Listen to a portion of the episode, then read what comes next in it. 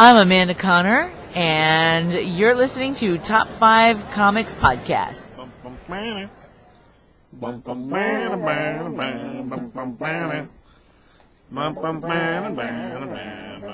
Welcome to Top 5 Comics Podcast. People talking about comics, pop culture, and events.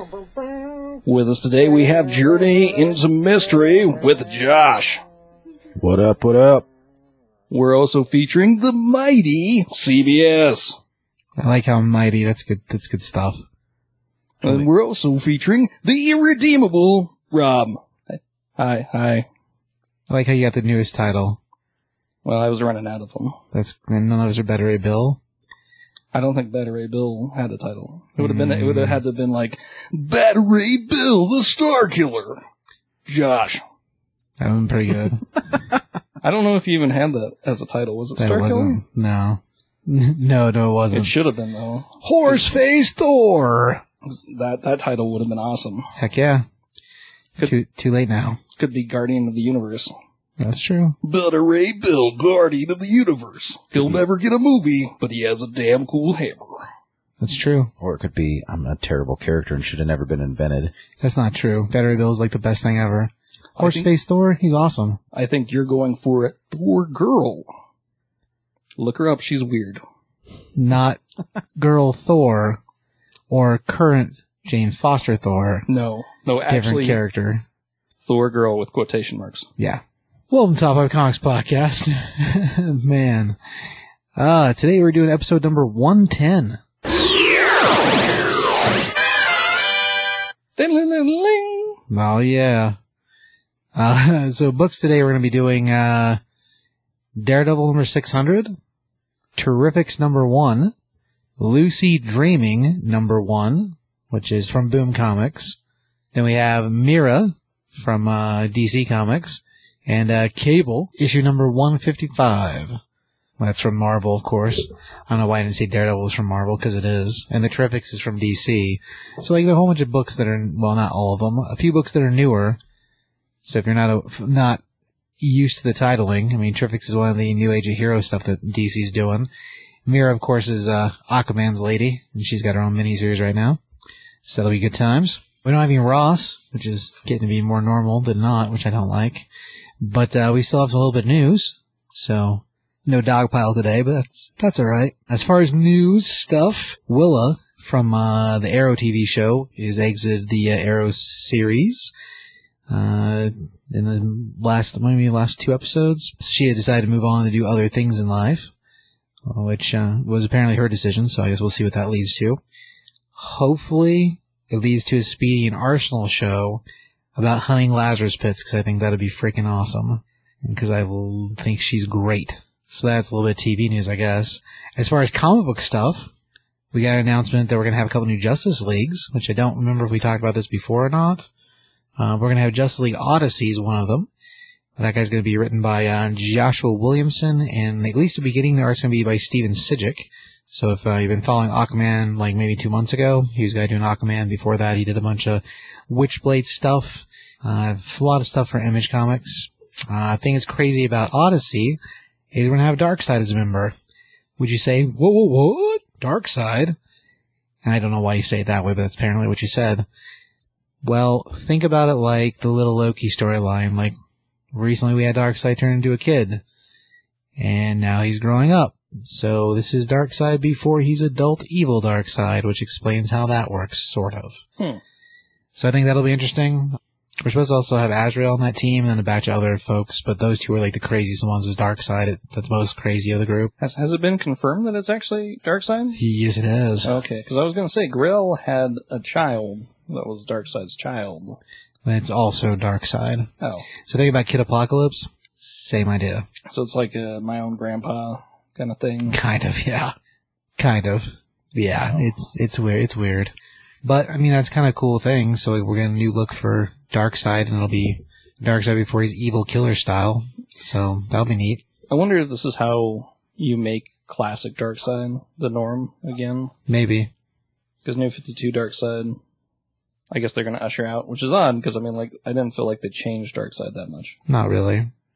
Anyways, We'll see where it comes, where it goes. Uh, there's also re- a relaunching of Justice League Dark apparently this one's going to be headed by Wonder Woman, so we'll see how that goes. Boo. I don't know a whole lot about that, but it's unfortunately we don't seem to see John Constantine in the list, so that's too bad. Boo. Oh, whatever. Justice League Dark was great. I love Constantine. I That's what know. I'm saying. I'm, I'm bummed out that Wonder Woman's leading it. Yeah, like that, that'll be weird. There's nothing dark about Wonder Woman. Ah, she's willing to kill fools, man. Even before New 52. Breaking, breaking dudes' necks and shit. Awesome. Anyway, news-wise, I'm sure there's other things, but that's pretty much all I got this week. So, that's a fail for me. Um, You got anything over there, Josh? they were Marvel is going to bring back Fantastic Four starting in August. Oh, that's true. And it's kind of a big deal because they've been out of the game for a while, but since they kind of um absorbed Fox, so to speak, that they have the rights back to that, so they can actually start doing the comic and Yeah, the thing about that though is the movie deal, even though the money's been spent, like it still hasn't been approved. So as far as the four No, coming it's, back, It's a thing. Um, yeah, at some point I'm sure it will be, whether going- they make a new company or not. um, it's going to be written by Dan Slott and drawn by Sara Pichelli. Right? So Which Dan the- Slott's Spider-Man guy. the little promo art they put out looks really cool. Like, might be really, really good. So, I have always liked Fantastic Four. I'm probably gonna be into that. So, And see, I would much rather think that it's because the Marvel two in one is doing so well. It's actually really with the good. Thing and, and Yeah. Human Torch. well, I think Marvel's way of strong arming um the other companies into like trying to like get that make that was to make it all a thing again was to quit doing books like and not like with the X Men even they quit making new new mutants and made them Inhumans and they started to do that to try to make because any new character that they any new mutant they created they could use in a movie and like Marvel was like tired of not having their own properties anymore so the same with the Fantastic Four they were just tired of it they, I think so that's why they just quit doing the book to to give them no promotion whatsoever Some some of that's definitely true. Uh, a lot of that was like, I, and I probably am wrong with this, but I think it's Kevin Foggy, Fahey? Fahey. He hates the X Men. he hated them so much he had them removed from the promotional calendar where She Hulk tells it, you know, has has the famous line on there. Oh, if you don't buy it this time, I'm gonna tear up all your X Men. He had that removed from the calendar.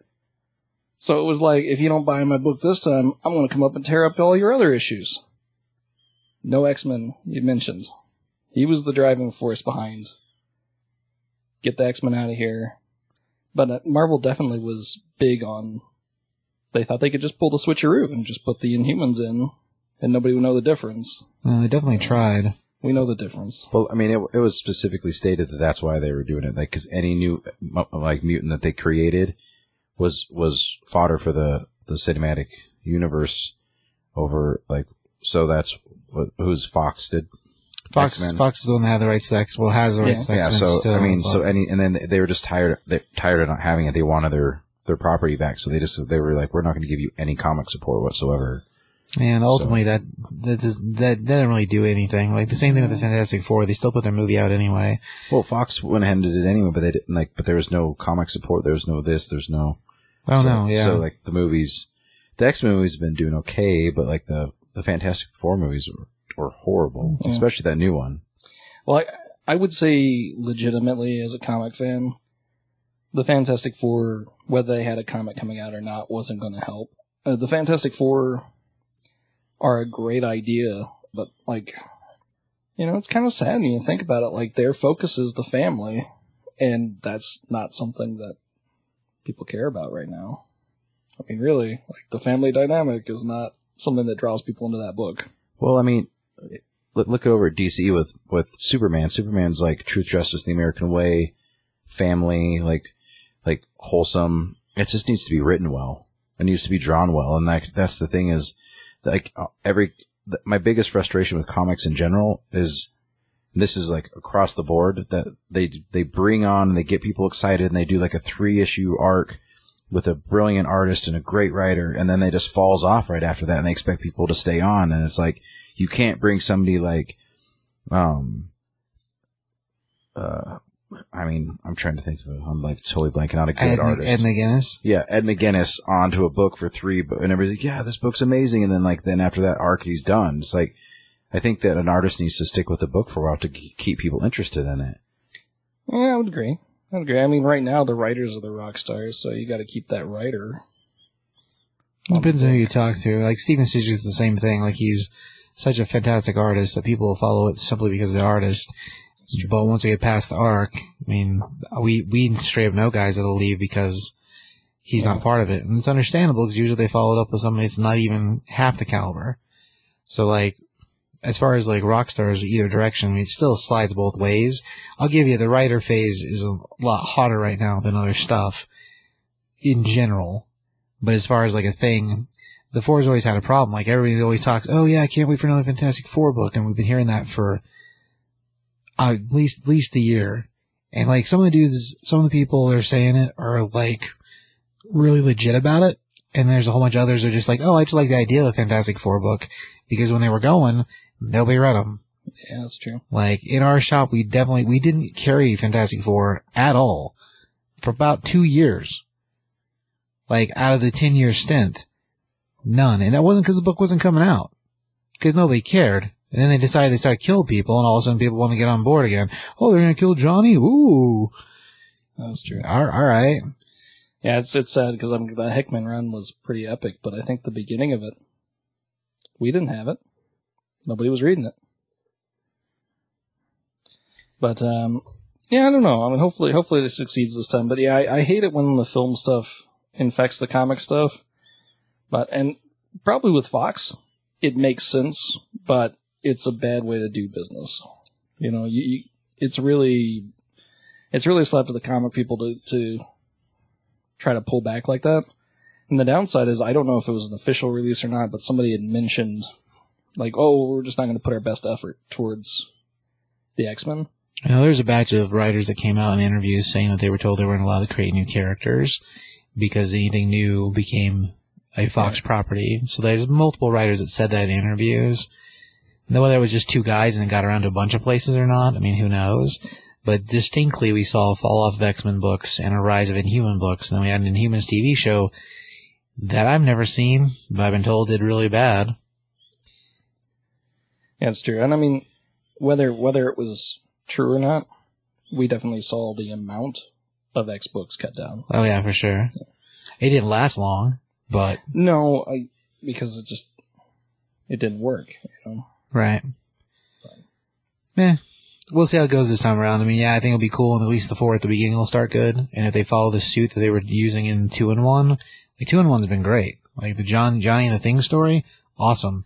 I really expected the Fantastic Four to turn out to be like uh Franklin Valerie, Johnny and Ben kind of thing, but apparently according to the write-ups, it's going to be Sue and Reed. So I I guess we'll see if the first family can hold on to it again. I mean, they killed Johnny, made the Future Foundation. and That worked okay while Spider-Man, Spider-Man was there. Spider-Man punched out and all of a sudden no one cared. And then they had the second series of Future Foundation, and the second series was a totally different cast of characters, save for the kids. So it's basically power packed with Mera. I like Mera just fine, but she's still what? An inhuman. So, Oh, okay. as far as the thing, like, all those kids, like, I they, they work mean- good together. I think you mean Medusa, not. Me. Oh yeah, yeah, Medusa. Sorry, redhead. My bad. I was confused there for a minute. I thought you were making an analogy. No, not at all. I'm not smart like that. Mera, which is looking me right in the face because she's sitting here on the, the Yeah. soundboard. So, how you doing? Oh yeah, no, not No. me because you can't see it. Okay. Issue one of Mera covers great. It's, By the way, it's, a, it's a pretty good book. yeah, good stuff. Anyway, uh, I think that's all I've got for uh new stuff. Is there anything else over there, Josh, that you figured out or seen? Um, there's also this is not it's it's comic news, but it's they DC has some big um thing going on with Alex Ross where he's going to put out a bunch of limited uh lithographs, and um he, his first one that is coming out is a a reimagining um of the first like the, of uh, Action Comics number one. oh, the first cover, and first issue. Yeah, and it's like a lithograph. It's be a limited run, but it looks beautiful. Like, I mean, Alex Ross doesn't do bad work, but I mean, it looks amazing. It looks really cool. So that's kind of exciting. I don't, I'm sure it'll be a couple hundred dollars, but, Oh yeah, for sure. but, he's, not. but it's like, that's some new deal that he has. He's going to do some variant covers and some lithographs and things like that. So you know, lately we've seen a trend with certain artists that they get their own covers, And so they sell them through their own artware websites. Like Frank Cho's got one. J. Scott Campbell. Got yeah, J. Scott Campbell. Yeah. As a person, as an artist, he's fantastic. But Oh. yeah, as far as that, Arthur Adams got one too. So like, it's a trend that I don't know when it started, but it, it's uh it's a weird trend because you're talking like twenty plus dollar books just because of the cover, and like I get like a limited variant, and I guess the way these are working is they're purchasing them in the style of like they're a store. So the idea of like if our shop was bigger, had more support in the valley, then getting 5,000 copies of one issue would still be crazy because of where we live. But if we were like in a bigger city, it'd be different as a thing. But you know, whatever. Anyhow, but yeah, that's, that's cool. I like the Alex Ross thing. I think the dude's a great artist for sure. No doubt. Expensive lithographs, but you know, whatever. It's a fancy poster. If you don't know what a lithograph is, it's a fancy poster. Just in case you don't know, you know. Now you know. No, he's at the battle. Ha, I got in there early. G.I. Joe. I like how I'm playing with myself over here. You were, do- you were doing fine. Thanks, thanks. ah, well, I guess so that's it for news. Ready Player One opened. Yeah. That's great. And it is awesome. Yeah, good stuff. It's enough enough about that. I guess we can talk about that at another episode sometime. Do another movie one.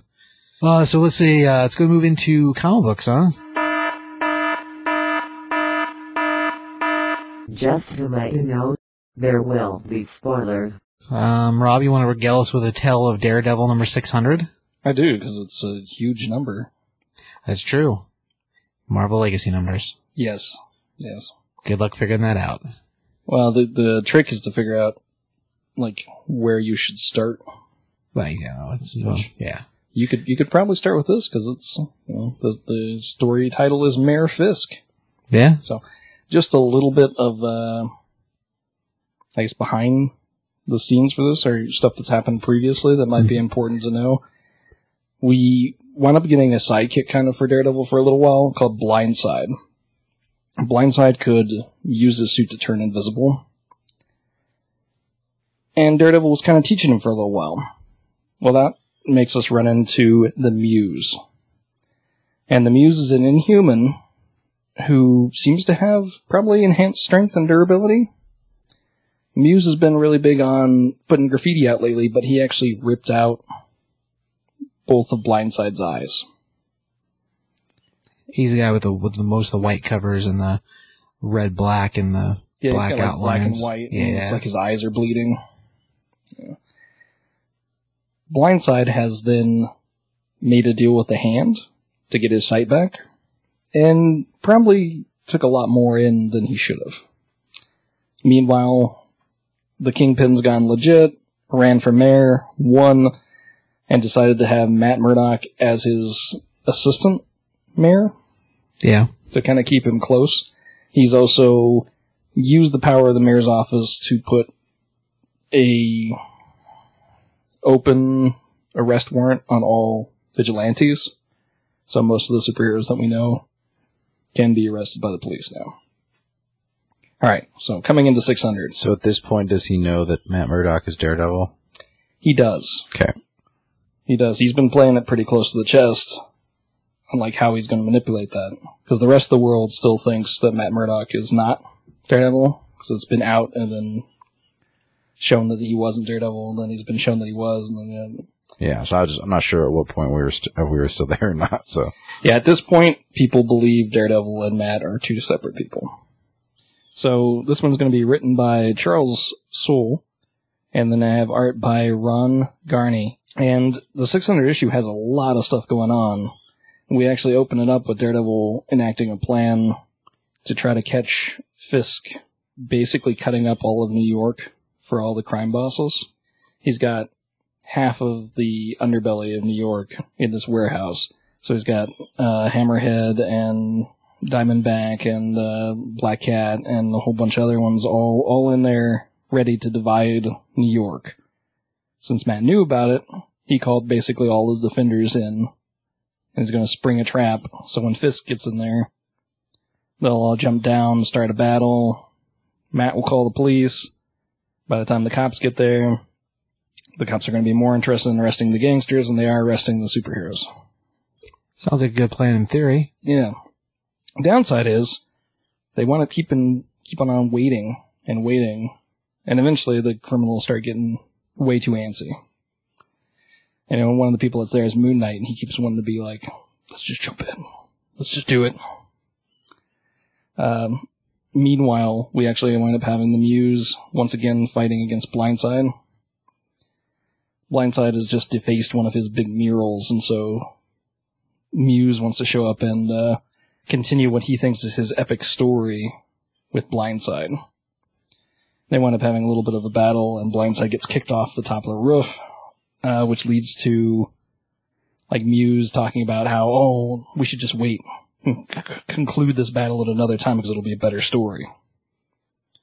And Blindside being like, no, we're gonna finish it right now. This is this is the end of this battle, right, or whatever. Once everything is uh, said and done, though, the gangsters start kind of open firing on each other. The superheroes jump in to stop it. And what do you know? The police are already there. They come busting in from all sides to arrest everybody. The only good, one good who, guys, bad guys, doesn't matter. yeah, the only one who held back was um, Daredevil and Misty Knight. I think another person. Oh, Echo. I think she didn't get arrested either. Maybe. Either way. So the police uh, are carting off everybody, including Spider-Man, who winds up just barely like keeping them from revealing his identity. We wind up catching up with the Kingpin, and he's just about to have this big rally in the middle of. Uh, I don't think it's Central Park, but it might be. I don't know if they actually said. It's probably more like a park in Hell's Kitchen, but regardless, Daredevil shows up to confront Fisk because he knew that it was, you know, Fisk set them all up. And Fisk kind of it keeps trying to antagonize him to get into a fight with him. He's like carrying around the sledgehammer and keeps trying to make Daredevil strike at him. And when Daredevil refuses, he goes to like hit himself in the face with the sledgehammer. So that he can claim like Daredevil came and roughed me up before this big announcement or whatever. Of course Daredevil stops him, but it leaves him open and he gets beaten the heck out of by the Kingpin, left there to be picked up by the police. Meanwhile, we have Blindside and Muse fighting, and Muse is just working him. And finds out that he has new eyes. And he's basically like, oh, I should rip out your eyes again. And he's like, oh, no, no, that would be repeating myself. So instead, why don't I rip out your tongue? And that's when we find out that, like, some of the deal to get these eyes left something much darker inside of Blindside. Something that wants a sacrifice. And when it comes out, it powers up Blindside a lot. So much so that he actually starts the roof on fire and uh, is able to blow back Muse. And as Muse and him are kind of fighting, Muse is like, no, this shouldn't be happening. This is my story. You're supposed to be, you know, just a bit character. And this thing inside of him is just like calling out for him to kill this guy. So we'll leave the end of that kind of open. But the other thing is when Fisk goes out and makes his big announcement, there's another really big thing that happens and it's going to change a lot about what's going on in New York from there out. And it's like a kind of a big deal for what 600 is going to be. So I don't want to like, It's a pretty big reveal. yeah, I don't want to throw that out right now. But basically like Fisk, Fisk's been playing a lot with his power as mayor. And he's done some things that now are going to come back to bite him, or at least the people that are connected to him. But uh, a lot of Fisk's sins are coming back on him in the story. So, but as for a 600, it's it's pretty impressive and it has some pretty long-standing stuff for Daredevil. Cool. You got a score for that book, Rob? I would I, I would do I'd do a four. I really enjoyed it. There was um there's a few spots that it kind of drag a little bit, but for the most part, I thought it was actually a really really well done story. It has big implications. Maybe it should have been more because it's 600, but I mean the implications that are there are pretty out of control. And it does have a nice backup story where they reaffirm like how important fog is. So, but yeah, for the most part, I, I'd give it a four. I enjoyed it. Cool. Uh, Josh, you got a score for that book? Um, three and a half. I think it's maybe even a three. I don't like the fact that they're just ripping off the, um, the Lex Luthor being president like thing. It's like the same story. But that's so old. It, it doesn't matter. It's like it's been done. Like you take one of the biggest villains and you put him in a political seat, and like then he like abuses his power. It's just it's been done before, and Lex Luthor did it on such a grander scale, you know. And then he even got his own metahumans for a while, like with like Captain Atom and Hawkman and Shazam, even like like. So it's just kind of I wonder if they might end up going that route with this too, like you know. The Kingpin gets his own metahumans to work for him, kind of thing. He was definitely doing some shady stuff while he was running the show. You know, not only setting the cops on all the, the capes, but he was he's he was still being basically the kingpin. He was just being it on a lower level. The big manipulation that's been leading up to this point is him keeping Matt so close to him. So Right on. Um, yeah, you know, I split the difference between the two. Go with three and a half. Um, art's pretty good as far as like his story is concerned. It does cover a lot of ground and that whole like treachery setup because he knows Daredevil is Murdock, yeah. and so like keep your enemies close, but keep your oh yeah, keep your friends close, but your enemies closer. Like I think that's a pretty big thing he's got going on in here, and like just the setup for it in general, fairly impressive. I mean, like the in in reveal, it's a pretty big deal. Yeah. Like you said, it's going to affect a lot of what's going on in general. But yeah, you know, I yeah, I give it three and a half. I it's good stuff. Th- there was one really cool point, and it just for me as a comic fan, I love this, which is that we had this guy who's rattling off who the capes were that were arrested because he didn't even care, Right. like all of his associates. But the first one that comes up that Kingpin cares about is Spider-Man, because he's doing like, oh well, we got Mark Spector, oh we got Luke Cage, oh we got Jessica Jones, oh we got Danny Rand, and then he's like, oh and we got Spider-Man. He's like, oh, who was he? And they go into this whole thing like, oh, well, we webbed up along the bottom of his mask, so we couldn't take it off. And he's like, we'll have to cut that mask off later. So like, it was cool that they have, have gone back to like really establishing that people don't know who Spider-Man is. right. And so that's still something that like bugs the Kingpin. That he still doesn't know who he really is. right. And it's one of those sad things, like, in the cinematic universe, you'll never get that. I mean, we already see in the trailer, we got Pete like, oh, I'm Peter Parker. And it's funny, but it's just not the same. And it'll never be the same. I mean, it's just how it is. Yeah. It is. It does make for funny. I don't know. It's a funny line. Oh, I like the line. I think it's Yeah, the funny. line's good. It's way better than Batman's special power.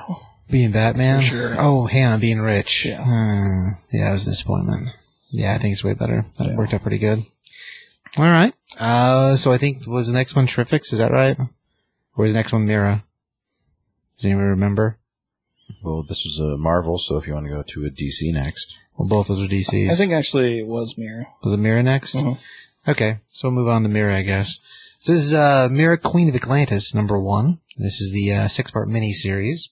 very stunning art. Like I love the cover for it, but the interior artist is fantastic. One of the things that I really like about it, and I know we don't get a chance to talk about it a whole lot, is that a lot of the visual storytelling in this is actually smartly done with her costumes. So you can kind of tell, oh, this was before the new 52 really started. This is when they first met. This is now. Because they really did a good job of keying the artist in, like, this is the suit she's supposed to be in, to really help tell that story. Well, yeah, and the the group that's working working on the book is Dan Abnett is the writer, and uh, Lan Medina. The inker was Richard was Richard Friend.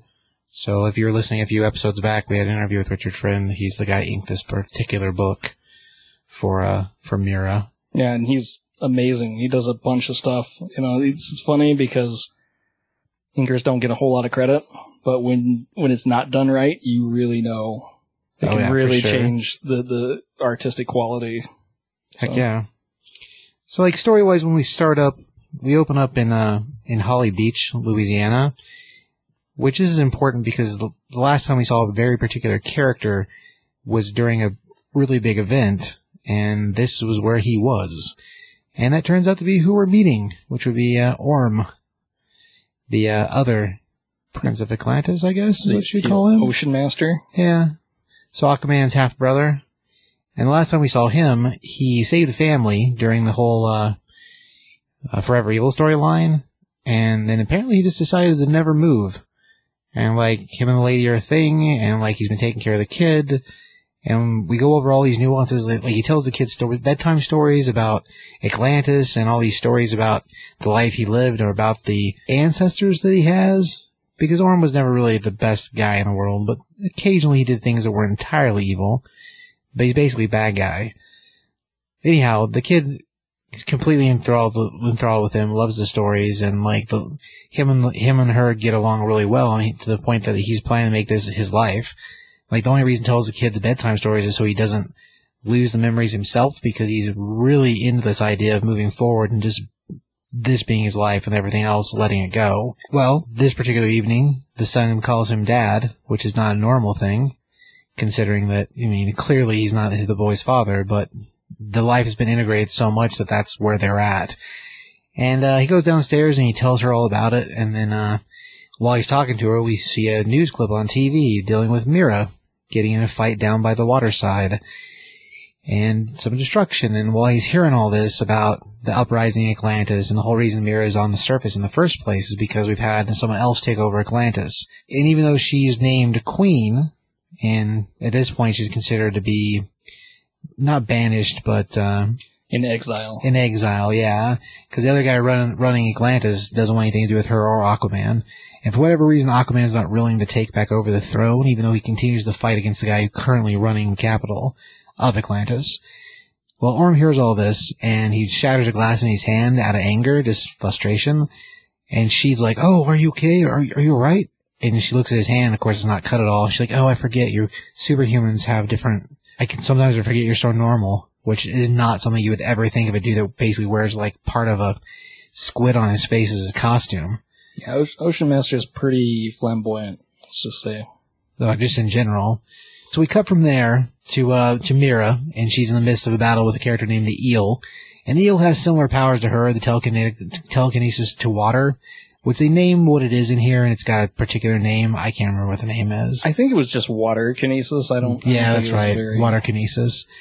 and the idea is that basically you can turn water into ice, so you throw bullets out of water, swords, knives, daggers, whatever. And he's currently winning the fight only because she's still injured from a previous batch of stories that happened in Justice League and a previous fight with the current king of Atlantis.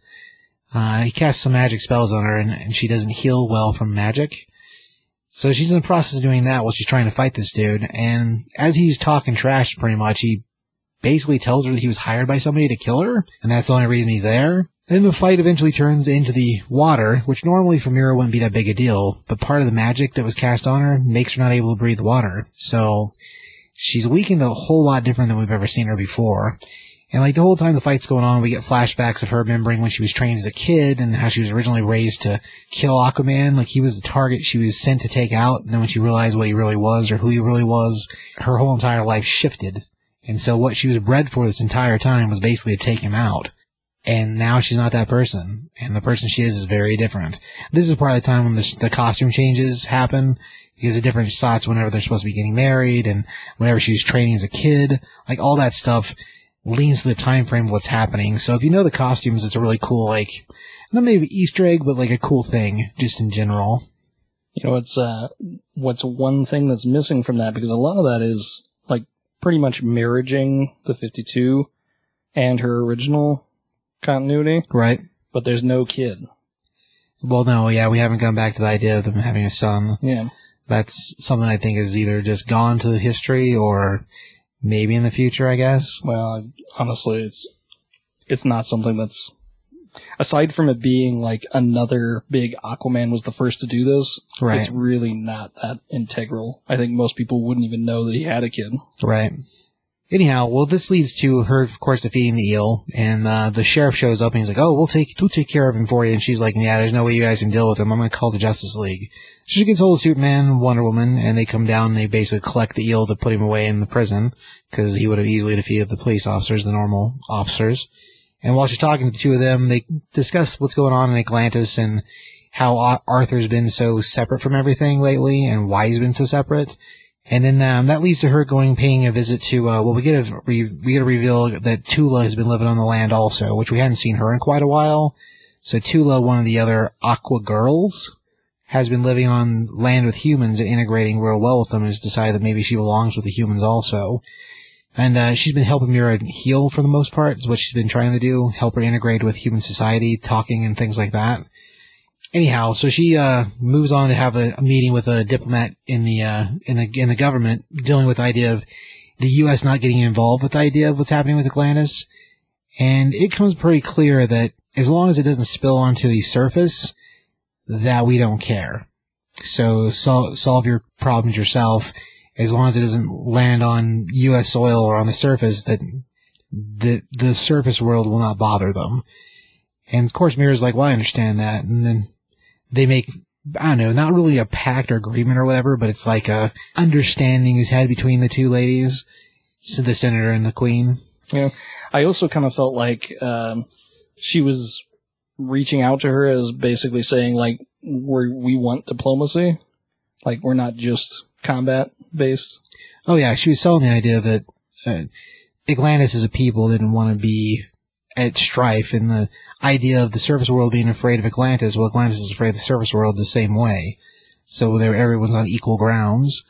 So that, yeah, that basically is what they went over. So there's a lot of like government type diplomacy stuff, but it's worded really well, and it's important as far as the idea of Atlantis working with the surface, and like her being the queen. It's a different position for her because up to this point she's always been Aquaman's girlfriend. Well, unless they were married, and then it was the wife, and she's a queen by proxy. But at this point, she's been put in that position because Arthur won't take the kingship. Granted, the other the other guy is taken over, so right now that's why the exiles happen. But she's basically been put in that position by the people. So, as far as being a thing, this is the first time that we've really dealt with her as like a queen, like really, even the old stuff. Anyhow, um, so there's a pretty big catch at the end of this, which will shape the way the next couple issues go for everyone. Orm and Mera and everybody involved. So I'm gonna leave that off the page because it's a pretty big, like, it's kind of a big gotcha. I mean, you could say you saw it coming, but man, we haven't talked about Orm in, I don't know, the better part of three years as a thing at all. I mean, Forever Evil hap- happened and ended, and we haven't seen him since then that I can remember. Nah, not really. So, Well, I, maybe here and there, but man, not anything that was substantial. not not as No. anything. So, uh, score wise, I mean, I give it a three. I mean, the writing's pretty good. The story's pretty good. I like the art just fine. I dig Mera as a character, so I think that's really cool. Uh, it'd be interesting to see where this wraps up, because for a short while we had her as part of the Justice League also, and they reference that in this book kind of a lot. It wasn't just like a random team up, like she was on the roster. So, that's pretty cool. And she was awesome in the Justice League movie for a little bit of time she was in there. Anyway, um, yeah, I give it a three. Uh, Rob, you got a score for that book? I, I would also follow it up. I'd, I'd give it a three as well. I I really enjoyed it. I liked a lot of how they played off the eel in her, and I think one of the nice things is that the eel could actually be a significant kind of villain now, which he hasn't been for a while. Up to this point, he was just like another, another in a long line of thug types. Yeah, But this shows him off a lot better. yeah, I, I can see him showing up in other books now, whereas before probably not. Uh, I also like that they addressed the whole Justice League in the room thing, which I mean, a lot of times you go, oh, there's a problem. Well, why don't you just call the Justice League? Well, they lay that down here that this has to be dealt with by Atlantis. Otherwise, the decisions won't matter.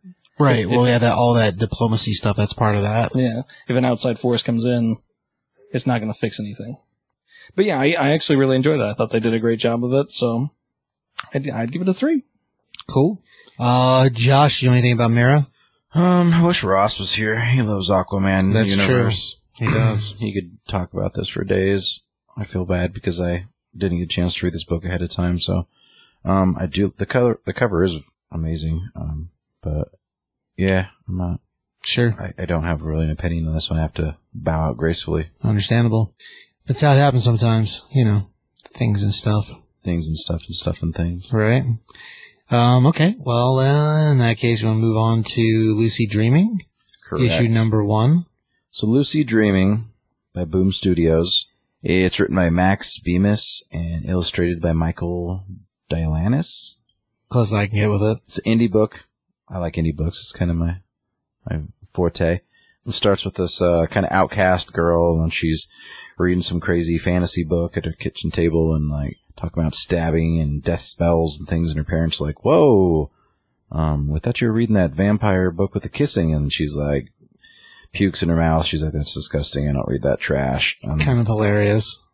the art's, the art's really good when it's sh- like showing emotion and facial expressions. Like, like the artist does a really good job in this. I like it. She's in school. She's bored. She's talking about how she loves, um, English class the most. And she's just like, feels smarter than everybody around her. And she goes home, she's brushing her teeth, and all of a sudden her eyes turn gold. And she's like, thinks it has something to do with being a teenager and hormones. And she's like pissed off because she thought that it's supposed to be normal. And the next thing you know, she's dreaming. And oh no, like her parents' door is glowing. And she's like, what the heck are they doing in there? They're taking pictures. That's disgusting. And then, uh, she goes to sleep and wakes up and she's, feels like she's in a dream, but she's, um, in some sci-fi battle on a ship and, like going through all this, like fighting people and It's very Star Wars esque. There's like- what's happening. there's yeah. like a, a Zap Brannigan type character in it where he like thinks a lot of himself and he's all handsome. There's an alien and, uh, they're shooting people and they're shooting aliens and like it's very violent. And She gets, gets kind of grossed out because how real it is. All of a sudden this, this character comes out of nowhere who looks uncannily like Vader and they're like, yeah, very kind of lightsaber battling a little bit. Like it's jokingly like I think it's supposed to be real similar. But then that guy, um, as he's like dying, basically says, "I'm you're dreaming. You're not. This is like a this is real, but you're dreaming. You need to wake up and get out of here because you can get trapped here." And uh, I know your dad. And she's like, "What the heck?" Realizes that this guy isn't the bad guy that she was just fighting. It's the Zap Brannigan Brannigan type character. I mean, the Zap Brannigan type character is the bad guy, really. Right? He is the bad guy. Oh, weird, right? Well, it's all a matter of the, if you think about, well, just like Star Wars, you think about how the Jedi are supposed to be non-caring, non-giving, non-relationship connected. It's all the things that are negative about that. And then because this Vader type was in love with the lady, they decided to uh, persecute him and drove him to basically be a tyrant, I guess. And we kind of get all that in like a very short period of time. And there, there's a kind of funny part in there where she's like, normally when I realize I'm in a dream, I wake up from the dream. And then like that follows suit with the dude getting shot in the throat and basically throwing up his guts. It's hilarious. And then she gets shot in the arm. She's all pissed off. She's like, that hurt like really bad. Like, Right. That, that's not normal. But then after she gets all pissed off at that guy and starts yelling at him, then she, uh, she wakes up and her parents are like, Oh, uh, your eyes are glowing. We need to have a talk. Dun dun And dun. that's the end of the book. But, uh, it's, it's a cool book. I'm, I liked it. Yeah. I, I, I like indie books. I like just kind of random stories out there. They're not connected to anything. It kind of, it's kind of nice sometimes when you don't have to read like 50 other books to have an idea what's going on in the universe and like what's gone on the last four years with somebody, just like a brand new fresh start. I like that. So I think that's my, why I love indie books so much. Hey, you got a score for that book there, Josh. I give it a solid four. Cool. Um, I really like the art and the stories. Stories entertaining. They write like the teenage angst, like teenage girl angst real well. So Well, uh, Rob, what do you think about that book? I I give it a three five. There's a lot of things that they did really well in the story. I mean, the artist maybe not like the highest caliber, but I think it serves the story really, really well, which is always a great choice. Their take on kind of presenting a Star Wars that we all recognize, I think was really well done because it's unique in its own way. I think as we get going, we're going to learn that people like, aside from our main characters, are kind of just trapped in their roles. And so, in theory, you know, in his his role, he was the hero, but this other guy was cast as the villain, and it didn't matter that he was actually, you know, not really as bad as they all thought. But he was stuck in that role. But I, I I really enjoyed it. I thought they did a good job of it, and like Josh was saying, they really do capture the idea of like a teenager who just doesn't fit in, and kind of what her headspace is, and kind of trying to figure out where she exists and where she fits in this world. Right on. Um, yeah, you know, I fall suit. I give it three and a half also. I mean, yeah, Bemis did a really good job. I mean, as far as the story is concerned, like, I like how the tone works in the book too. Cause like when you first open up, all the tones are very, like, all the colors are very, like, light pastelish. And then when we get to dream or other reality, everything's very vibrant. And like, there's a lot of background texture and a lot of So like the two different contrasts next to each other, like while she's in school talking, thinking to herself like how she doesn't fit in, how everything in school she hates, like all the subtitle text of her thinking while she's in class versus the art after she wakes up in the dream. And it's like very different style of coloring. And I like that a lot. I think that's really cool. I mean, it's been a series, so we'll see where it goes as far as the thing overall. I mean, at this point, the big mystery is the catch at the end where you're like, well, what the hell? Because up to that point, could have been anything. I know the selling the, the, the, the way she reacts to her parents in general is very, I don't know, I think it's hilarious. Because the whole throw up thing about the vampire kissing book, like she's eating cereal and she's like? Oh, I threw up in my mouth a little bit. You're gross, dad. Kissing's gross because boys are gross. Which is kind of hilarious. Anyway, I know, I thought it was really pretty good. I think Bemis did a good job with that. I think it's awesome. Um, he's in a band too. Like I don't remember. He used to do Warp Tour stuff a lot. I can't remember what the name of the band is though. Well, we looked that up the other day. Yeah, there's actually two of them, but I can't remember. Yeah, I can't remember what the name of it was. Oh, he's uh, Max Bemis doesn't say anything. Yeah, that's the name of it. Yeah. Say anything, and then there's another one like Two Tongues or something like that. Like, he was a, it's a joined band. Not the movie, but the, the band. Right, not the movie. But yeah, toured Warp Tour a lot. It's just a super group with um the guys from Say Anything and the band Saves the Day. Oh, the second, the second band, yeah. Two Tongues, but yeah. Right.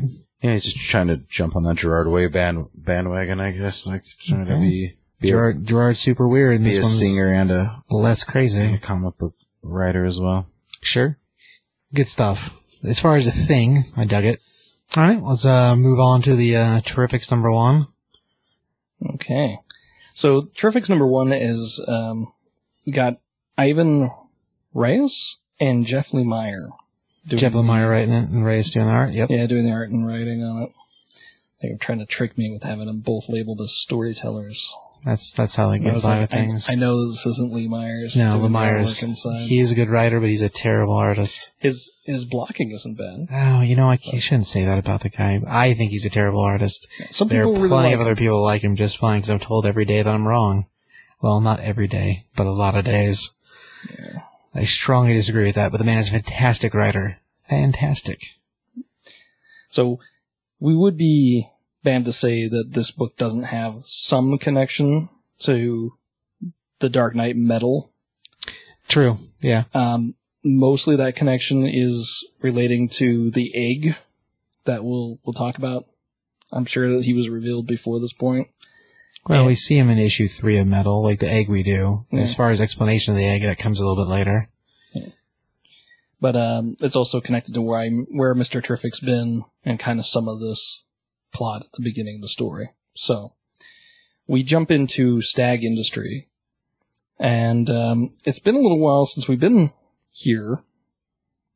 Well, stag in general, like stag, what he's known for, which is what this thing verse starts with, is being the fault of Metamorpho existing. Yes. Like Stagg Industries is like a evil, well, maybe not evil. They're a business company that is competitive with uh, Mr. Terrific's company and Wayne Tech and a few of the other ones, but they're not. I wouldn't say they're straight villains, but Stagg's a real jerk. He's he's kind of a super sciencey guy. If if you were looking for a movie analogy, he's kind of like Justin Hammer in the Iron Man series. Okay, I go with that. He, he just wants to stand on the top, the shoulders of giants. Like Right. he doesn't quite understand the science, but he's close. So, uh, in this case, while Mr. Terrific was out in the metal story, people thought Michael was just dead. And so his business came up for auction and Stagg pretty much grabbed it up. Sure, bought up all the parts to it. And so, uh, we wound up having Jarva, uh, show up to like escort Mr. Terrific in, who just kind of appears in one of his T spheres. And of course, Jarva's like, you don't have any business here. You know, I can't even believe that Mr. Stagg let you come by. And we kind of get this exposition about how Stagg has come up with, uh, Mr. Terrific's technology and whatnot. And that the only reason he would be calling him is that he's got in over his head Right. which we pretty soon find out that he has. Oh yeah, for sure. He's managed to use Mr. Terrific's technology to open up a doorway to the dark dimension, which is where all the stuff's going on in, in Batman Metal. Right. Bad news. The dark dimension itself has unpredictable reactions to this dimension and people of this dimension. In this case, Metamorpho was sent in, and when he came out the other side, he was nuts. Like his body had been changed to like different types of nth metals or whatnot, and he was just raging, couldn't find himself. Big problem is Stagg can't figure out how to close it. And Mr. Terrific's like, whoa, we're gonna have to use our secret weapon, and of course he brings out the egg, thinking that he can use the egg to somehow help Metamorpho. Well, as soon as the egg gets uh, basically attacked by Metamorpho, who like breaks his restraints, it wakes up and it becomes Plastic Man, whether you like him or not. and like Mr. Terrific tells him, like, "Oh, you gotta shield us from this energy of the dark dimension," and so he like eats them, and then carries on a full conversation inside of himself. Yeah, yeah. Um, the idea of his shape change has been taken to a huge level in this book. Like, whenever they're working on it, it's got to be like all the time. Okay, Mister, you know, uh, Plastic Man's doing this, Plastic Man's doing that. Like, it has to be notes on every page because he's always doing something. Like, I think this is probably the best use of him as a character I've ever seen or I've ever read. Because I really don't care for Plastic Man most of the time. In this book, I thought he was dynamite, but he was also super useful. It wasn't just like, oh, I need to get this glass across the room and stretches his arm, you know, like they do with Mr. Fantastic sometimes. But he also has, you know, he's got a pretty big personality and I think they got it in this too. But while they're in the dark dimension, they're kind of, they have to kind of figure out where they're at. And at the very beginning, they get besieged by a bunch of spiders.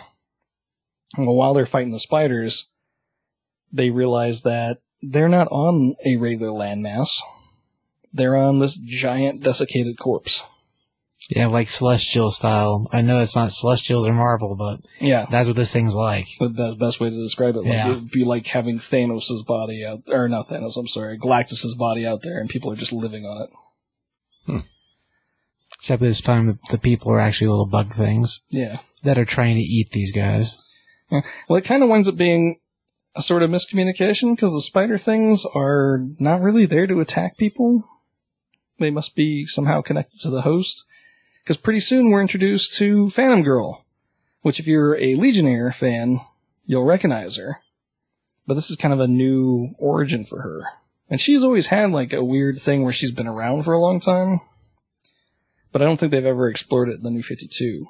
So Now that I can remember, no, yeah, I don't think so. She kind of explains that time works differently here. And we sort of see that she's been here for a very long time, like most of her life growing up. Yeah, she explains that, yeah, she's been there a long time, but she couldn't tell you how long she's been there. And they both, like, all three of them recognize that she looks like a ghost. And she explains to, oh yeah, well that's, that's what my, my species of people can do that. We, we can go intangible, but ever since I've been here, I've been stuck intangible. So she's basically been living like a ghost on this crazy body in s- dark space for who knows how long. Yeah. Uh, along with that, when she says what planet she comes from, which I'm not even going to attempt, it's a weird name. Like everybody's kind of like, uh, yeah, well, I haven't heard of that. Because it's a, it's a planet that hasn't even been founded yet. Or hasn't even really been found by the rest of the universe yet. Yeah, in theory, it's something that is a Legionnaires thing. So you're talking 20, how many, however many years in the future. Yeah. So, yeah, as far as a thing, it probably doesn't even exist yet. It's possible. It's it's well off. But as they as they explore on, they find this ancient device. And she's like, "Oh, don't worry about that. It, nothing can, you know, do anything with that." And Mr. Terrific's like, "Well, maybe you just didn't know how to activate it." There is a message, and if you're a fan who's been rolling around a while, not just in DC, but in like kind of DC's extended library, you'll recognize who this character is. And it's kind of a big shock because it's it's somebody that shouldn't be a regular DC appearance character. Has never been before. And it it's pretty exciting how, how they put him in there. And they kind of leave us on this big cliffhanger with him in the dark dimension on this crazy body. And then of course the message. Yeah, it's uh, it's pretty impressive. I was actually pretty surprised with it. I'm so I, I I was happy with it. I would give it I'd give it a four. I was really excited with it, and I mean honestly for me, as soon as I see Plastic Man, forget it. I don't, I don't even care anymore. But the story really changed that for me. And there's been times, you know, he was, he was a significant part of the Justice League for a little while. And most of the time I could kind of deal with him. But like in this book, he works great. He plays off really well. And I think even Mr. Terrific really gets a benefit for him being around. Because Terrific can get on your nerves pretty fast. At least for me. And so I was pretty impressed that like, they really balanced out the idea of like the tough guy role and the smart guy role and then the comic relief. And the comic relief comes off as very natural, I thought.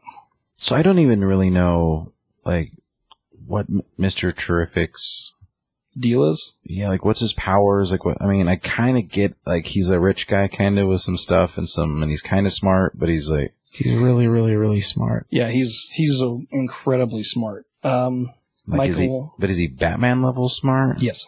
Oh yeah. So Batman Batman would be diversified. Like he's he's very smart, but he's also very physical and very ninja and very like full of angst. Michael is really smart, and then his physical is maybe a little less. But Michael's smarts are not in how to take down the world or how to run the world or how to plan every battle before it happens. His smarts are technology. How can I make not just the next thing, but the next, next, next thing. So a lot of what he uses is uh, with these, they're called T spheres. And they're basically like each one is almost like a supercomputer that can pull all kinds of different tricks. So it can do things from collate all kinds of information to like create invisibility fields, to create force fields to enlarge to a certain size to teleport him to be a traveling device. The T spheres basically are the ultimate MacGuffin for Mr. Terrific. But yeah, it's his his mind is what makes him like kind of a big hero. But the big the other side is that Mr. Terrific's the guy that you call when like stuff isn't working. You don't call Mr. Terrific like when Doomsday shows up. Gotcha. You know, right. Yeah. Because the T spheres are awesome, but Yeah. They're just they're, they're, not. they're Gonna, not gonna they're not gonna do much for that. No. but you know who you should call when Doomsday shows up? Well, in theory, Batman. you call Plastic Batman. Man. Well, you Uh, could, Yeah, I guess so. you could see him evolve his way out of that. it would be interesting, wouldn't it? I love Plastic Man. Sadly, Doomsday would probably become Plastic Man with bone spikes. Yeah. And then he'd be in- invincible. Because he couldn't do anything to him, so he'd eventually just evolve to him. Yeah. As long as his mind evolved down with him, maybe Doomsday wouldn't be so bad, but Well, yeah, I don't know. That would be that'd be terrible. Rage monster full of spikes that could also stretch. Be bad not only news. stretch, but just can become anything. Yeah, And shape basically shapeshift. That's It- what he's really doing. It seems like even his shapes now take on the physical effects of what they are. So, and they've shown that with uh, Dibny too, uh, elongated man. Like if he makes himself bigger physically, stronger, his his uh, strength and his durability increase too. Right. Which I think we see Plastic Man doing this too. So. Uh, Josh, do you know anything about that book? The Terrifics? Uh, it's exciting to have kind of another team book in DC. So, and I like, I like Plastic Man a lot. I like Metamorpho a lot. So, it's like, I, they're both kind of B grade Justice League like characters, but if they get their own book, hmm, it's, I think that's some of what I like about this too, though, is that because they're all not like the super A caliber characters, like you're getting a really unique story. It's kind of like the Justice League, um, international, like style where it's just like it's, you know, people have hung out with the heavy hitters, but they're not the heavy hitters, but like they have to get stuff done still. Yeah. In a way, this could be kind of the, like a challengers of the unknown sort of story, because I mean, these guys are going to be going off and dealing with the weird stuff. Not necessarily the threats to the earth, but like gravity shut off for no reason in Idaho, so you, these guys come in. Yeah, it, I think I think fix it's a cool idea. So, What was your uh, Do you have a score for that book? score? um, just because I'm not sure where it's gonna go, I don't want to get too anx like too ahead of myself. I'm, I'm gonna go like three and a half. Okay. Uh, as far as score, you know, I'd actually fall suit with that. Uh, three and a half, I think, is a good score for it. The art's great. I mean, right? Ivan Reis? Yeah, I mean, Yeah. yes. He's done a lot of Green Lantern stuff. Like, dude's a great artist. So as far as the art, I mean, it's awesome. I, I hope he likes drawing Plastic Man because I love his take. Oh yeah. Like, his look for Plastic Man is kind of awesome. Yeah, I just like there's going to be a change again, I think, to that costume. But he's got the classic top, but just changing up the, The leotard, skivvies, yeah. yeah, to to like the shorts. Even that is just like enough to make him more palatable to me. And I mean, just hopefully he's having fun drawing him because like his take on Plastic Man is always changing all the time in that book. It's fantastic. Sorry, continue. Yeah. I, I am really excited about the character that shows up at the end. Oh yeah, no, it's a pretty big deal. So If you're a uh, Alan Moore fan, then you should probably be into this book too. That's all I'm gonna say about that because it's a mystery who shows up at the end. That's the secret, you dummies. But it's awesome. Should, should buy the book, and if you buy the book and you go, "Who's that?" Wow. the next time you see it, you're going to be like, "Oh my gosh," because like you're you're going to learn along the way why it's such a big deal if you don't know already. Right. Um, but yeah, I give it three and a half also. I mean, story wise, Lemire's great. Like, he's an awesome writer. No matter how I feel about his art, I think he's an awesome writer. As far as, uh, storytelling is concerned, Mr. Terrific's neat. I mean, when they gave him his own series and was dealing with the other universe, I thought that was kind of, that was cool. As a team piece, I think he fits better. Cause I, I think as a, I don't know, it's almost like they're kind of a Fantastic Four almost. I mean, granted, we don't get all the pieces in this book, but simply what we've seen from the next couple issues of things, art wise, it's like they took Mr. Fantastic and split him into two, because we get Mr. Terrific, who's a genius, you get Plastic Man, that's a stretchy part. And like, like you said, Plastic Man, I don't mind him, I think he's funny. But it's all a matter of like who writes him, whether he's good funny or like tedious funny. And like, we're gonna get another, he's actually getting his own book. Uh, Pla- they're gonna do a Plastic Man storyline, um, standalone story that is being written by Gail Simone. And Gail Simone's freaking awesome.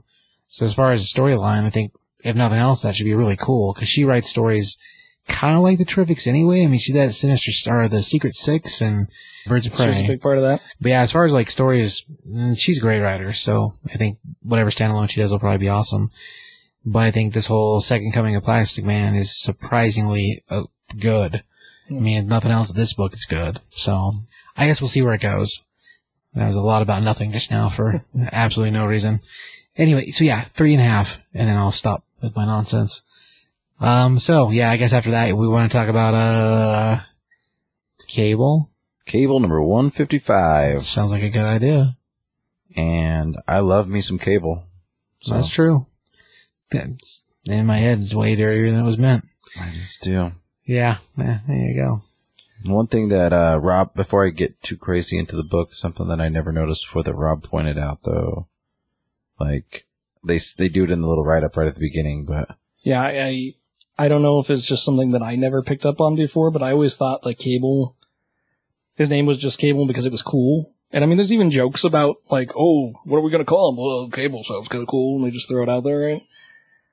They make a, a connection at the beginning of this in the catch up that's talking about his his time, like where he's he's lost his time as a child by being taken to the future to deal with his sickness but from the future he comes back to the past to change things. So he's like a cable from our timeline to the future, from the future to the past. And so his name actually like has relevance to the way the character has been used, and it's always had relevance. And I just like, it kind of blew my mind a little bit, like, oh damn, like, maybe there was a little more thought put into this or not, or maybe somebody just was thinking really hard about it recently. I don't know, but I, I was impressed. Either way, I never noticed it either. So it's, I mean, if if it was a thing, I didn't know, but I never really thought about that as well. But it's yeah, it's it's a cool thing. So Yeah, I, I like the concept.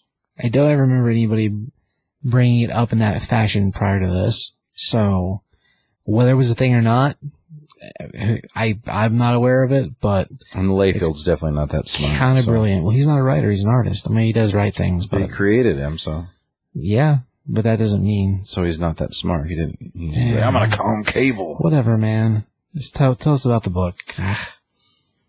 Why you always gonna be so protective of that guy? Because he's not as bad as everyone says he is. Mm-hmm. But No, I- I, I met the guy. He's not that bad. I'll give you, he has been dick to other people, but I, I've never had a problem with him. He's never been mean to me. So I guess uh, that's good, I guess. I'm gonna s- you go tell, tell us about the book.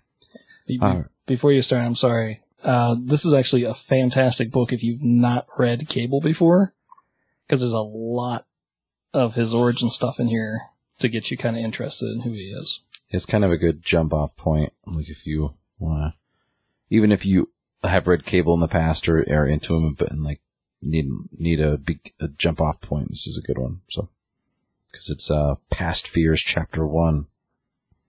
Uh, it's written by Zac Thompson and Lonnie Nadler and uh, German Peralta is the artist. In this book, it just stop, starts with a flashback of him like running through some crazy techno-organic forest thing chasing after him. Like it looks like it might be a nightmare. And he's just running away from it. And, uh, he comes upon this house and like all these people are being attacked by this monster and his techno-organic virus in his arm, um, starts freaking out and going nuts. And then it just flashes forward to him.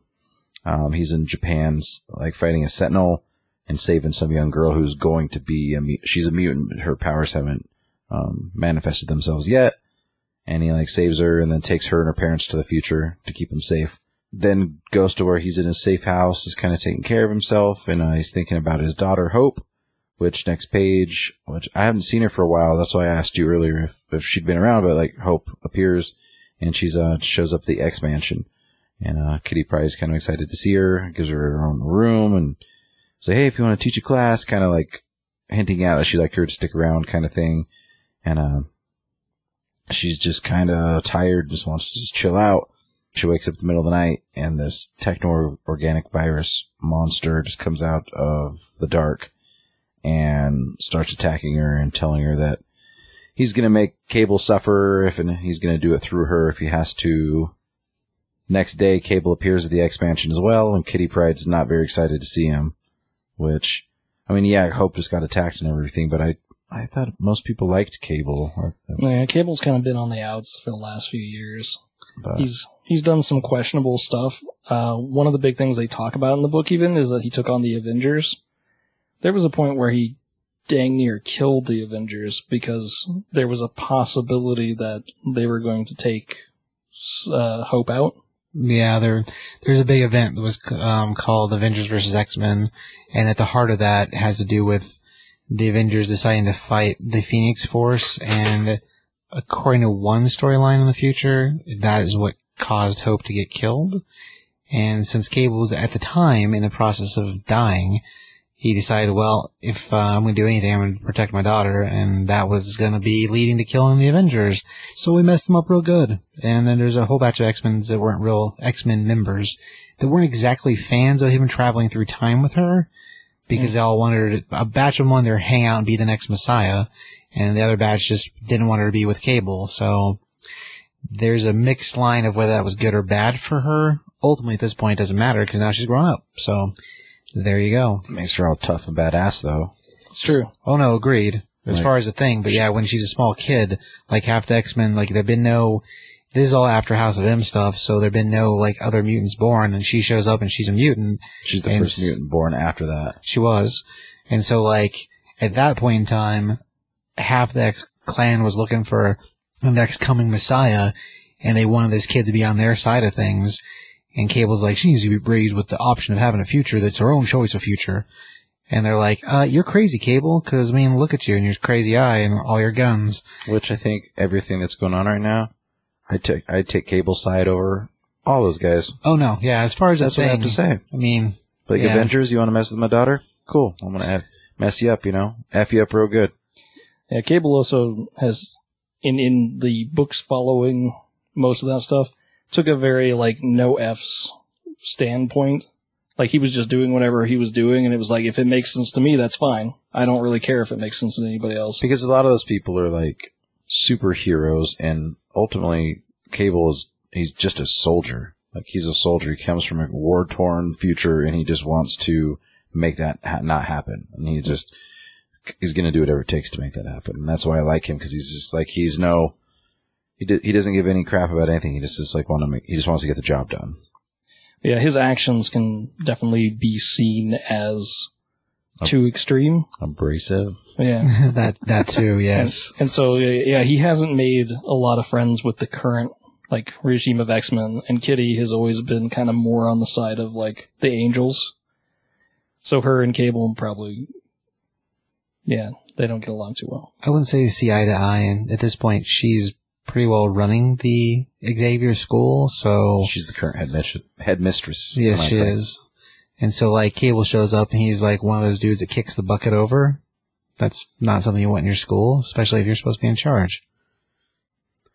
So anyway, picking up right there, he shows up and she's all like, "Hey, Hope got attacked last night, and I know you were going to show up, and she's needs to be safe, and you need to leave her alone." And he's just like teleports by her. He's like, "I'm not going to deal with you," and like go straight to Hope's room, and they have like a heart to heart about how I just want you to be my dad and want to spend some time with you. And he's like, "Yeah, sorry, I've been missing. I just being away from you is keeping you safe, kind of thing." And uh she's like, no, we're gonna take this thing on together.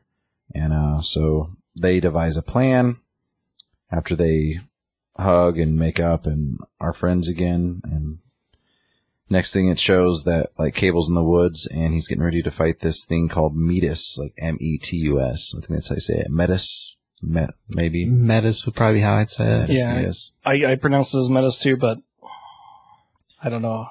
So basically, this thing is just like a techno-organic monster that's overrun. I, I think there's a being underneath it that's just overrun and taken completely over, and uh, it starts making his the virus in his body go crazy, and um, he's fighting it, and he's letting it just kind of like attack him and let him win. So then Hope has a chance to come out of the dark and um, like she paralyzes it, like or something. He uses his like she mimics Cable's powers, uses the telekinesis to hold it still, so that Cable can start like absorbing that techno-organic virus back into himself to save whatever the being is, and then it just that's where it ends. So we're not sure where we're going to go with that. And He looks all huge and distorted and like freaky. So Super crazy looking, yeah.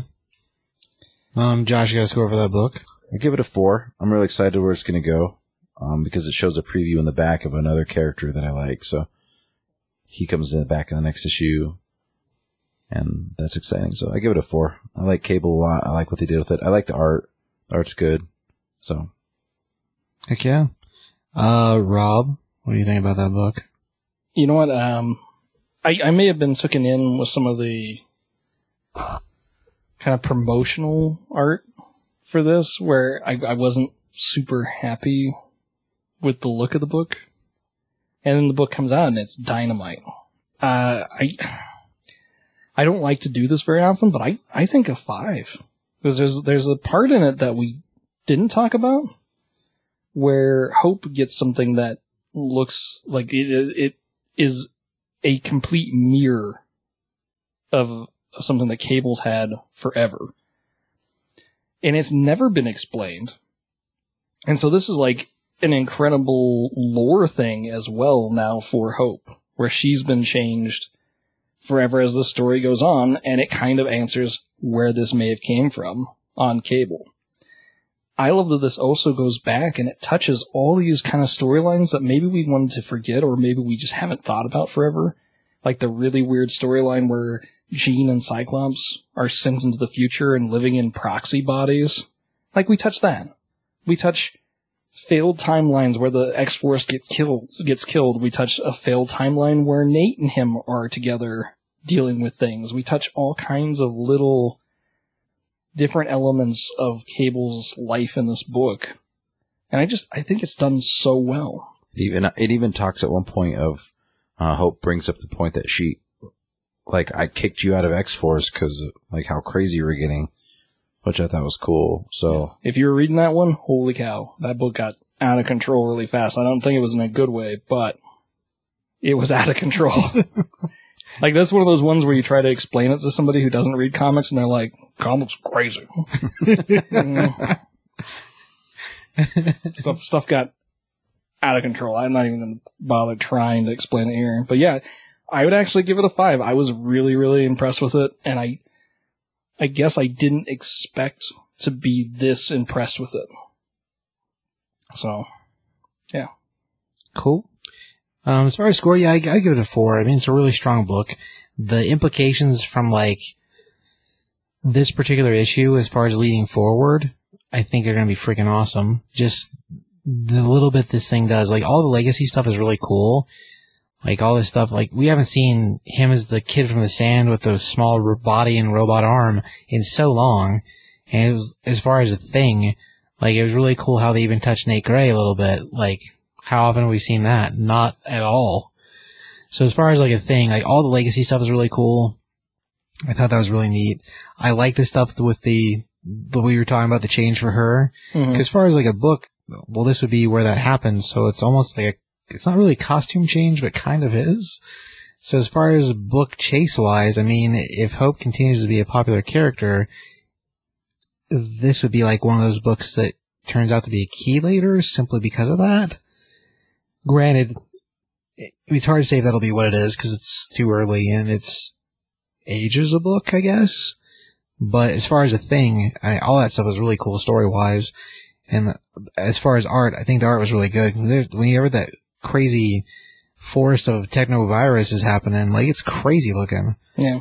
Awesome, but crazy looking.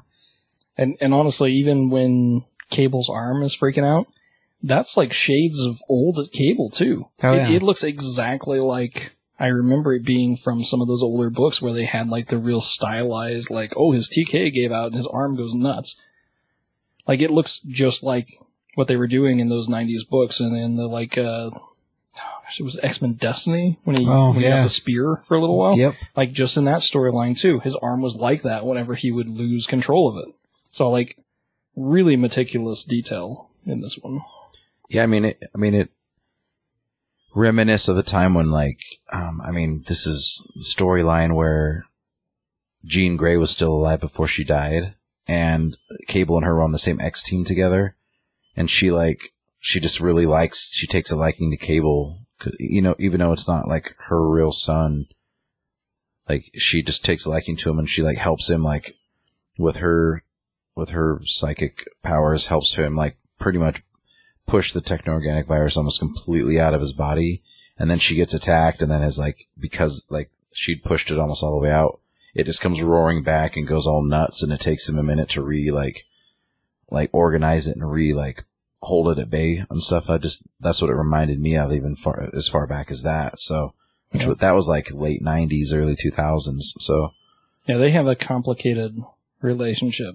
So Oh, Jean and yeah, yeah, I mean you could almost do a whole show yeah. on on the whole Cable and Summers family line because there's there's a lot of craziness when you get into that stuff. So well, and, and then, I mean, Nate Gray's supposed to be coming back. yes, which I'm excited for. Cable's kind of seems like he's kind of becoming his old self again. Jean Grey's coming back. There's just a lot going on. Well, yeah. As far as like re- return of characters, yeah. I think it'd be neat to see Nate in in a book again. I think that'd be cool. Yeah, I agree. I I've always really liked the X Men. There's some storylines that I wasn't super happy with, but Yeah, his whole walk the earth weird tattoo outfit I was not a fan of, but I think the rest of the stuff before that was cool. What I I missed the most. I know they've they kind of did another series a little while back ago, but like, and and I know that they're taking Marvel's taking full advantage of him. But Deadpool and Cable together, I think, are like the best buddy team up book of of my personal favorite of all time. Like, because they're they're so they're so different, but they're so. He's like Cable's like the one person who can like calm Wade down and like make Wade listen, and it's his kind of Yeah, I know that like they're gonna doing everything else in the planet with Deadpool right now because he's so popular, but I always like the two of them together. Yeah, the Cable Deadpool series was really pretty good. Like it was, it was good. Deadpool Cable, eh, different thing, but Cable Deadpool was awesome. Um, alright, so let's see, I guess that'll be it for books, right? That was the, yeah, that was the last one. Cool. Uh, so, uh, Rob, what'd you learn today? I learned that I can actually stomach Plastic Man a lot more than I thought I could. uh, as long as it's the right flavor of Plastic Man and you're yeah, okay? I guess uh, I was kind of dreading the Terrifics because I was like, ah, Plastic Man. oh, Plastic Man. But you know what? I, I I was wrong. Sp- speaking of flavor of plastics, do you guys remember Master of the Universe toys in the old days? Like Oh, yeah. your Stinkor figure, like was they bonded the plastic with patchouli oil. so like when you put it in like your bucket of toys or your toy box or wherever you stored any toy, it made all your toys smell all horrible. So like every kid they got duped into buying that figure, like their figures smell like patchouli. Do you guys remember that? You know what? I, I don't know if I ever had Stinkor hang out with the rest of the He-Man. No, he usually just kept in his own box. Yeah, I, I liked I liked Stinkor. I had him. I had Mossman and Stinkor, and I don't think I put either of them That's in with the rest. And the way, like I read this thing, like this uh, scientific like explanation of how they made him, and that's why that the patchouli like never stopped smelling because the way that they bonded it with that plastic. The other figures quit smelling like it eventually, but like he never, like to this day, he still smells like that. Stinkor is still stinking it up. And I, I hate, I hate the smell of patchouli. It's just like so bad. You know what the worst thing is now? If you just get him a fashionable fla- flannel shirt and a little hat, He totally fits in. he's he's a hipster now. oh my gosh. That's Stink, Stinkor was like the first hipster. sad but true. He could It's walk in true. and tell you that you're wrong. Like your opinion's wrong. Whatever. I'm like, I don't, I because. don't like your colors. Your, your skunk colors. Gross. He has a stupid orange jacket. Mm. Are you are you wearing gloves with no sleeves? yeah, whatever. It's cool. It's true he did. Give him a pipe. Stinkor. Little First mustache. hipster. Curls up at the ends. Like He Snidely could, Whiplash. he could just do that with the sides of his face, the face hair on the side. That's true he could because he's furry. Awesome. Man. So Josh, what'd you learn today? Um, man, it's always tough when you ask me this question because I don't learn very easy. I learned a new thing. I learned that evidently Stinkor was the first hipster. That's what I learned. that didn't have anything to do with the comics. I learned that I miss Ross when we talk about Aquaman themed things because I'm not a big Aquaman fan at all. So I just like when he's around, he makes it sound more interesting. I can understand that. He's Aqua Ross after all, so Or Ross. yeah. Yeah, I know a lot of the lore of even a lot of like random obscure DC villains, but like a lot of Aquamans still catch me. Like the eel, I I never heard of the eel before in DC. I know the eel in Marvel. I know the ill from G.I. Joe. Yeah.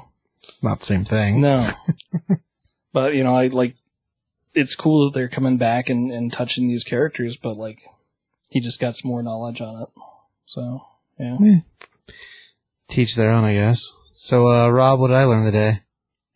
You evidently learned that when somebody gets shot in the face and their guts like come popping out, you have a really odd response. Evidently you think it's funny it's true. But the guy's like, oh, my viscera is all fan on oh, my face.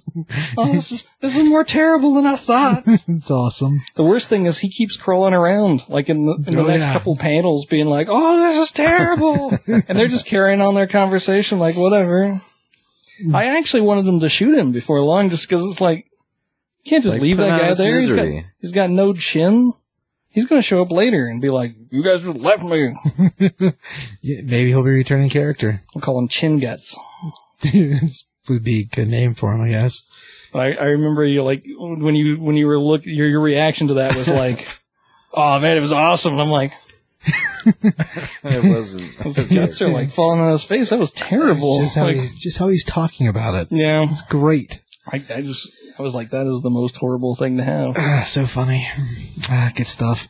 Um, all right. Uh, let's do a couple books to watch, and then we can wrap things up. Um, so I'll I'll start because I already mentioned the Plastic Man Gail Simone, which I'm super psyched for because I think that'll be freaking great. Because I love Gail Simone. I think she's amazing. Awesome lady. Um, her husband's a nice guy too. Actually, they're both really cool people. So I think that'll be cool. Um, I'm still super psyched for Death or Glor Death or Glory. Gosh, I don't know why I couldn't remember that name. I think that'll be awesome. Saw a little more production artwork for it. I think it looks great. I think that'll be awesome. This Justice League Odyssey, I'm pretty stoked for now. Cause like initially when I read the whole, oh, here's the cast and it's like Darkseid, I'm like, what? Like, no, no, Darkseid's gonna be like the Hannibal Lecter of the group. And I'm like, what, you- hang on. When was Hannibal Lecter ever part of a team? And I'm like, oh, well, I guess in that movie where he's Silence of the Lambs, he's in the cage and they ask him questions and he sort of leads them to things. I'm like, that's not part of a team. You'd be better off if he'd been like, no, he'd be like the Thanos from the Infinity Watch. And I'm like, that was a bad idea too. anyhow, the idea of him being young Thanos, the idea of him being like Kid Apocalypse, that stuff I like a lot. And granted, he's not a kid. He's like, from the depiction, he appears to be like in his twenties, maybe. So like, think uh, young Loki or Loki, Agent of Asgard. Like, I like that concept. I think that'll be really cool. And I like Justice League Dark. I mean, I do miss Constantine, but those are all three books I already talked about earlier. So there you go. Rob, any books to watch? Yeah, you know what? Actually, I remember we did talk about the Justice League before because one of them had Harley Quinn on it. And it was like That's- the smart guys. That's not going to be a staying team. Like there's, so there's going to be a batch of teams that break up during the miniseries. So the, uh, No Justice Oh, that's miniseries. right. Okay. And then after No Justice spits out, these are two of the other teams. We're going to have a Justice League team and then we're going to have Justice League Odyssey and Justice League Dark.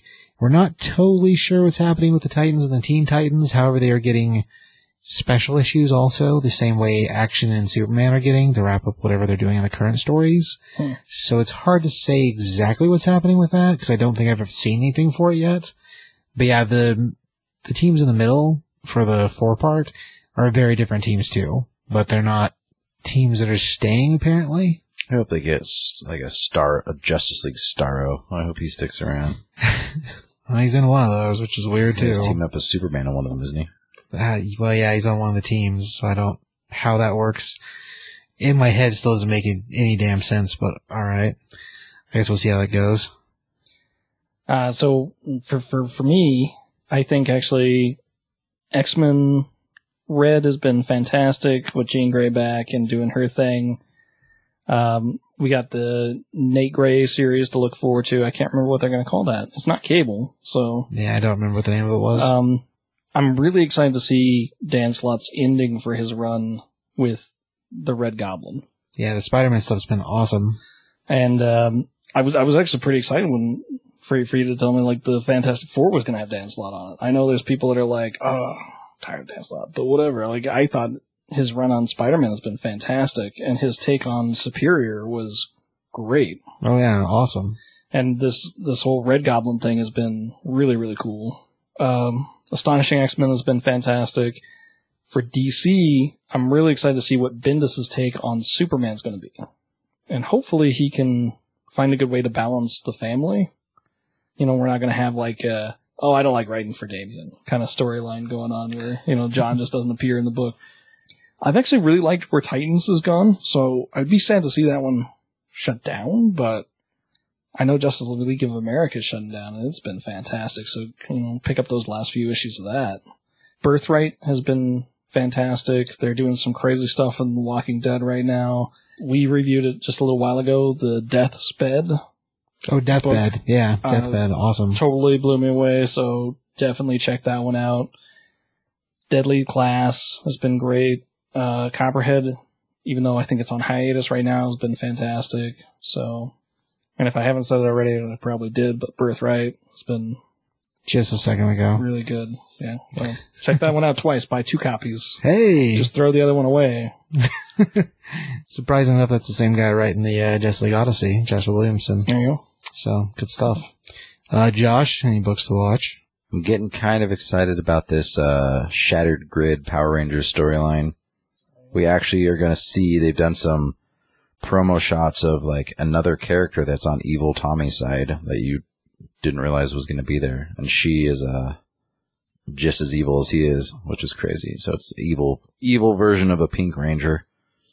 Oh yeah. yeah. So yeah, it's gonna be quite the thing. Like it's uh seems really neat. It's a cool idea. So and then there's gonna be for one of the cons coming up. I'm not sure which one it is. I don't know if PowerCon maybe is that one of them. That's like New York, San Diego, PowerCon, or WonderCon maybe was. WonderCon's probably the one you're They thinking did of. that uh that version of Tommy where he's both the White and the Green Ranger. They're doing an exclusive figure for one of those cons, which is kind of cool. Oh, that is cool. Yeah. Yeah, that's neat. Yeah, you know, I, Power Rangers is one of those books that it would be pretty easy, I would think, as a creator, to just sit back and be like, yeah, just let it take care of itself, you know? We don't really need to break new ground, but like Shattered Dimension is actually, Grid. sorry, Shattered Grid. Yep. Sorry, Spider-Man, Shattered Dimension. It's alright. But, um, like that's actually pretty, pretty big, because it's not following anything that any of the series have done. And it's real dark. Yeah, so far. because they're supposed to kill some people too. So, and they're going to bring in some characters from the other like teams and stuff like that. But Well, yeah, Dark Tommy is definitely not just, oh, he just seems like he's a bad guy. No, he's a bad guy. well, he killed that ver- that That whole Dimension, team. Yeah. uh, Jason like to get the to get the White Ranger powers as well. Yep. And they actually in some of the promo shots, which are online, so I'm not like this isn't like a spoiler alert. It might have already be out, but like the sword that talks, it's like kind of like Tommy's like, hey, do yeah, this. the, the White Ranger Tiger Sword. Yeah, he like kills it. He like Yes. breaks it in half. He's like, eh, quit talking to me, and like breaks its head off. Take that tiger sword. So yeah, that's pretty. Uh, It's super crazy. And they did a freaking crazy thing with the one of the first issues. They polybagged it with a whole bunch of random issues inside. Well, random covers. Random covers. The I mean, covers are so like when they did the first issue of the first series, we had the different helmets. This is the same idea, except it's Tommy holding the helmets and they're kind of cracked, I guess. Yeah, and it's polybagged up so you don't know which one you're going to get. Oh, so it's just a blind draw. Yeah. Oh, that's cool. Pretty neat. Um, all right. I think that was that's it. Anything else? Um, this is Rob's first take. We, I mean, the listening audience, like we, uh, CBS may have another podcast that we started doing, but so we kind of moved the podcast studios to a different place. Like, how'd you feel tonight? Feel a little bit more comfortable? How you feeling about everything? Not, not really that much of a difference. I'm trying to make things a little bit easier on everybody. I'm, I'm a professional. This is normal. That's what I like. the, the seat's less hard. But honestly, for me, it's it's just the same. But like, I do a lot of talking on the headset because I also have a YouTube channel. That's true. E- either way, Oh, yeah, YouTube your channel. brother was telling me about that. You do like, and then 2050, yeah, 2050. 2050, 2050, 2050. It's fine as long as you're not a kid trying to call it on the phone. Remember, they told you not to tell kids 9/11 because they'd look for the 11 button. Oh right. Yeah, That's an old reference. Right? I didn't know that. That's funny. Yeah, they, they said like, especially when we were growing up, they were like, "Don't tell your children 9/11. They'll look for the 11 button." Because kids are stupid. 911. That's right. 911's a joke in your town. That was a song. Anyway, um, yeah, if you go to the uh, Top 5 Comics podcast.com, you can actually find a list of the different shows we do. Uh, it has the this show on it, and then it has Anime 2050's YouTube channel. It has Never Been Done podcast, which is the other podcast Josh was talking about. And if we can get Ross's life and gear after college stuff, which is more important, we're hoping to start a Nintendo Country channel. So we'll see. You know what it sounds like? Hmm. It sounds like we're doing a lot of stuff. It does. It does sound like you that. could you could bonus your life by picking up one of these podcasts. That's true. You know, so there's a lot of time you're driving, you're doing stuff, you're doing homework, Maybe that while you're doing homework. you're relaxing That's in nature. idea. You know, you're enjoying a babbling spring. That could be better with a podcast. If you're behind on books and you want to hear about some stuff, maybe like, oh, that's a good idea. Maybe. I'm, I mean, I'm appreciating you guys letting me be on periodically. Like, I've enjoyed this. Like, it's gotten me back into reading some more books that, you know, like, cause I get a little bit too busy and lose my mind and like weeks go by and I'm like, is it still January and it's April? So, That happened today. Hmm. yeah, for sure. Well, and sometimes, you know, maybe you want to just, uh, you want to just have a discussion about a book and you're not sure where to go. Because if you go online, you know what you're going to get? Loads of trolls. Loads of them. All, all the comic book guy. Every single one of them. And, It's You're like- and CBS. I don't do mm-hmm. troll stuff though. I mean, occasionally I'll be like, "Oh, spoiler alert! This one Jesus dies." Oh, no, it's also Passover. It doesn't matter. Keep going. I get you. it's a joke because it's Easter Sunday. But yeah, you know, I mean, like you, you go, oh, hey, I didn't seen Hope in a while, and then you get like five responses, like, oh, she was just in this book, she was just in Jean Grey number eleven. Oh my God, why didn't you know that? Like, who knows that? I'm not reading Jean Grey. You know what I say on to that? I can't wait till I get to your house and you find out that I set your house on fire. Did you know that? See, That's, And they're that's gonna you be gotta like, stop. oh my gosh. that's the, that's the problem with going online to get your stuff on a on a blogosphere. You should just come to, you should come to the show, that's true. and then you get good results. And those of you that are listening, you should tell your friends. You know, maybe maybe tell them that it's better than it is, but tell them that they come in anyway.